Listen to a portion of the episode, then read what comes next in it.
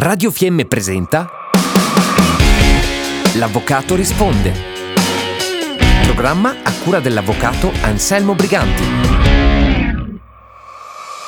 Un saluto a tutti gli ascoltatori di Radio Fiemme. Chi vi parla è l'avvocato Anselmo Briganti per la trasmissione L'Avvocato risponde tutte le settimane in onda sulle frequenze di Radio Fiemme. Un ascoltatore di Radio Fiemme mi scrive: Mia moglie ha scoperto che da mesi chatto con un'altra donna e che ci scambiamo foto e frasi amorose quando in vero trattasi soltanto di una relazione virtuale, in quanto io questa donna non l'ho mai incontrata personalmente.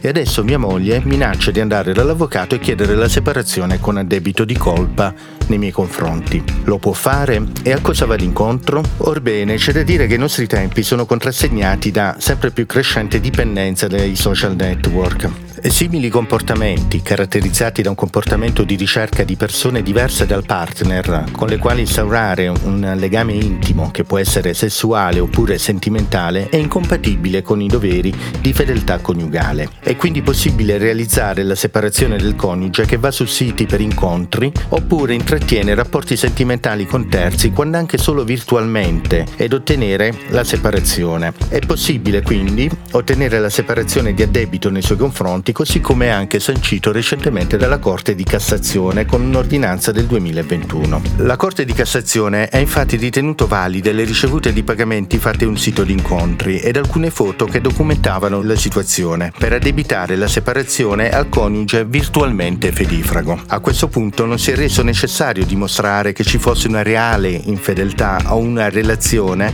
intrattenuta a livello fisico, in quanto ritenuta del tutto irrilevante ai fini della separazione separazione con debito. Quindi, a differenza della separazione consensuale che prevede un accordo tra i coniugi senza che vi sia debito di colpa nella separazione, la separazione con debito nei confronti di uno dei coniugi prevede che sia accertato dal giudice nei confronti di uno dei coniugi un comportamento contrario ai doveri matrimoniali e pertanto, in seguito a tanto, addebita la colpa del naufragio del vincolo matrimoniale soltanto ad uno di essi.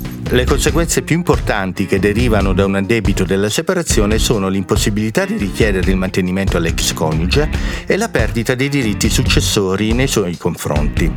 Resta inalterato il diritto a percepire gli alimenti in circostanze di bisogno estremo che mettono in pericolo la sopravvivenza. Ci sono poi anche conseguenze relative al risarcimento dei danni che derivano dall'infedeltà, che il coniuge tradito potrà rivendicare, in special modo quando la notizia di una relazione extraconiugale si sia diffusa all'esterno.